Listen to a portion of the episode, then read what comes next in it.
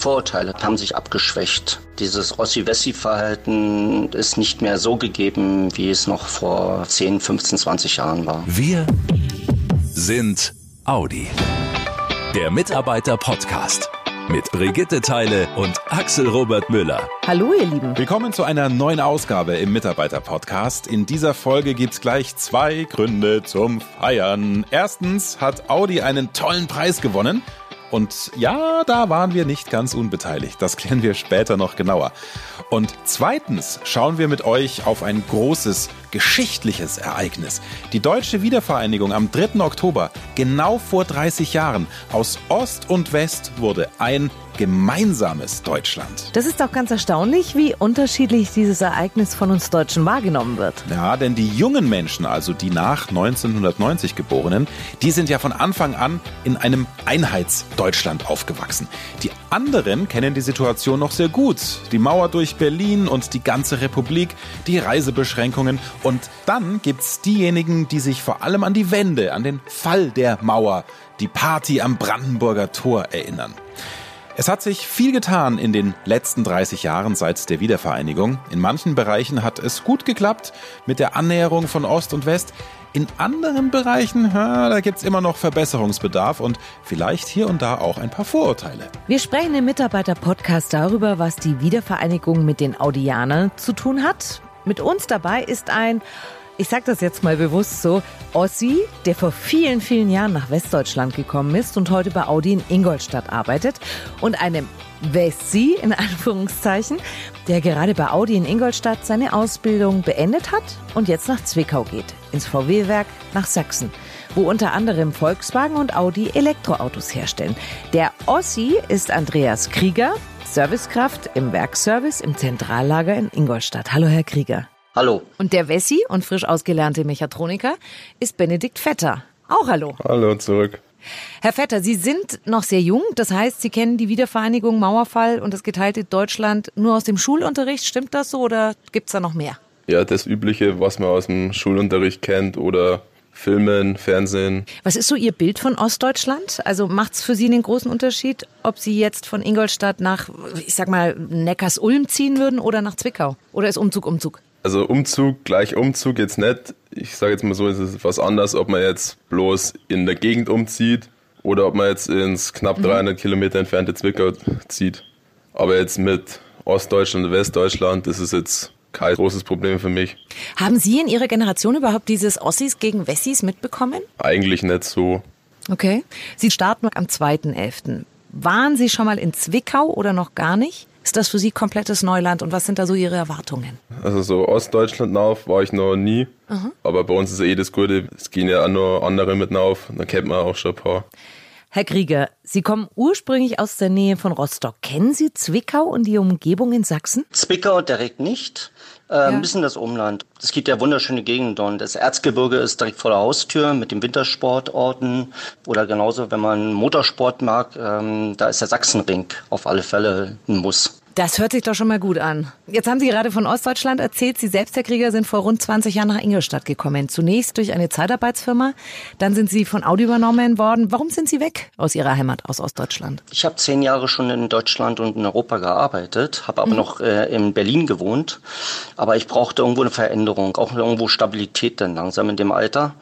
Und da kam ein Angebot eben hier zu arbeiten in Ingolstadt bei Audi über die Zeitarbeitsfirma und deswegen bin ich hier runter, auch weil ein Teil meiner Familie schon vor dem Mauerfall untergegangen ist und hat sich hier niederlassen in Bayern. Okay. Und dann wollte ich einfach auch die Nähe dann dazu haben. Es war die Zeit der Wiedervereinigung 1990 und die folgenden Jahre. Da war vieles hier bei uns in Deutschland im Wandel, Umbruch. Viele Ostdeutsche sind gen Westen. Gleichzeitig ist im Osten viel investiert, gebaut, renoviert und modernisiert worden, gerade in den großen Städten. Haben Sie da auch mal kurz überlegt, ich lasse Ingolstadt hinter mir und gehe mit der ganzen Familie wieder zurück in die Heimat? Solange ich arbeite, glaube ich nicht. Weil ich habe mich hier festgesetzt und das ist meine Heimat. Ich habe okay. mich hier verliebt und deswegen. War schön. Sie sind jetzt seit 20 Jahren in Bayern, ne?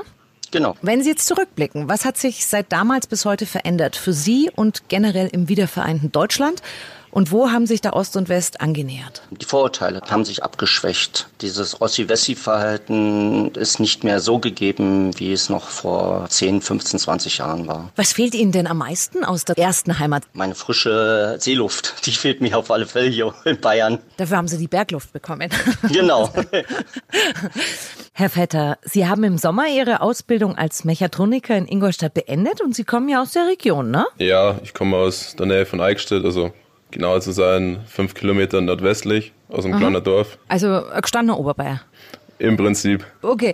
Wie waren denn die ersten Reaktionen in Ihrem Umfeld, als Sie gesagt haben, ich arbeite ab November in Zwickau? Was hat Ihre Freundin, was hat die Familie gesagt? Ja, also dadurch, dass es ja so spontan eigentlich kommen ist, wir gehen ja im Rahmen der Personaldrehscheibe dann nach Zwickau, ist halt mit drei Monaten Vorlaufzeit recht spontan kommen und dann ist halt das doch noch was anderes da.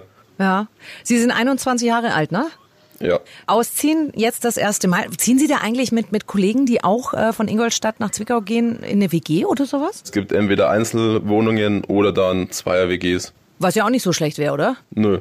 Was versprechen Sie sich denn von Ihrem beruflichen Wechsel nach Sachsen, ins Werk nach Zwickau? Ja, dadurch, dass es ja äh, Elektroautowerk ist, ist ja eh mittlerweile die Zukunft, dass man halt einfach was Neues dazulernt, wie jetzt zum Beispiel so ein Elektroauto gebaut wird, im Gegensatz zum normalen Verbrenner und halt einfach, ja, so andere Stadt, andere Leute, neue Freundschaften schließen. Also im Prinzip für alle eine Win-Win-Situation. Sie sammeln im Zwickau Erfahrung, was den Bau von E-Autos angeht. Dafür bringen Sie die Erfahrung dann von Audi mit ins Werk. Herr Krieger, Sie haben jetzt viele Regionen in Deutschland kennengelernt, die Mentalitäten. Was würden Sie zum Abschluss Herrn Vetter mitgeben auf dem Weg nach Zwickau? Sprachprobleme, äh, gerade Sachsen und Bayern, ähm, da muss man sich schon dran gewöhnen. Aber ein Bier gibt's da genauso gutes. Das dachte ich mir, dass das noch kommen muss. Na, die Sachsen sind in Deutschland äh, die Nummer eins beim Bier trinken. Und nicht nur das Biertrinken vereint die Audianer in Ost und West. Jetzt komme ich noch mit einem Klugscheißer-Fakt daher. In Zwickau hat 1909 nämlich August Horch eine neue Firma gegründet, die ab dem folgenden Jahr dann unter dem Namen Audi Automobilwerke GmbH Zwickau firmierte. Benedikt Vetter und seine Kollegen gehen also quasi zurück zu den Wurzeln von Audi. Ja, da schau her, der Herr Müller wieder, unser Schlaubi-Schlumpf. Aber ich muss zugeben, das ist wirklich ein toller Fakt. Und irgendwie schließt sich auch hier der Kreis, wenn junge Audianer in Zwickau Erfahrung im Bau von E-Autos sammeln und das dann an die Kollegen in Ingolstadt und Neckarsulm weitergeben können. Ich habe es vorhin schon gesagt, eine echte Win-Win-Situation. Am schönsten und gleichzeitig auch am wichtigsten fand ich den Satz, die Vorurteile von Ost und West haben sich abgeschwächt. Und ein Austausch wie bei Audi aktuell, der hilft, dass auch noch die letzten Vorurteile abgebaut werden. Toll. Und wir haben es am Anfang schon gesagt, Audi hat einen Award gewonnen. Und zwar den Incometer Award für erfolgreiche interne Kommunikation in der Kategorie Medien. Bester Podcast. Juhu! Das freut uns wirklich wahnsinnig. Jeden Monat erreichen wir mit dem Mitarbeiter-Podcast viele tausend Audianer, informieren und unterhalten. Und das hat jetzt auch die Jury der SCM, der School for Communication and Management in Berlin überzeugt, die den Preis vergeben. Jetzt zitieren wir mal kurz, warum die Verantwortlichen des Incometer Awards so entschieden haben. Die Jury begründet ihre Entscheidung mit dem sehr gut durchdachten und auch qualitativ sehr professionell umgesetzten Konzept. Denn die ganze Kraft eines Formats wurde mit diesem Podcast ausgeschöpft. Hierbei stach insbesondere die große Wertschätzung gegenüber den Mitarbeitern hervor. Ja, und damit geht der Preis, ehrlich gesagt, zum größten Teil an euch. Denn ihr seid diejenigen, die sich zweimal im Monat Zeit nehmen, mit uns sprechen und nicht nur wichtige Fakten über Audi berichten, sondern auch ganz persönlich erzählen, wie es euch bei Audi geht und welche Momente, Situationen und Erfahrungen ihr bei den vier Ringen schon gemacht habt. Also vielen, vielen, vielen Dank dafür. Ist das schön, ihr Lieben? Das war's schon wieder für heute. In zwei Wochen sind wir wieder für euch da und da freue ich mich jetzt schon auf einen ganz besonderen Gast.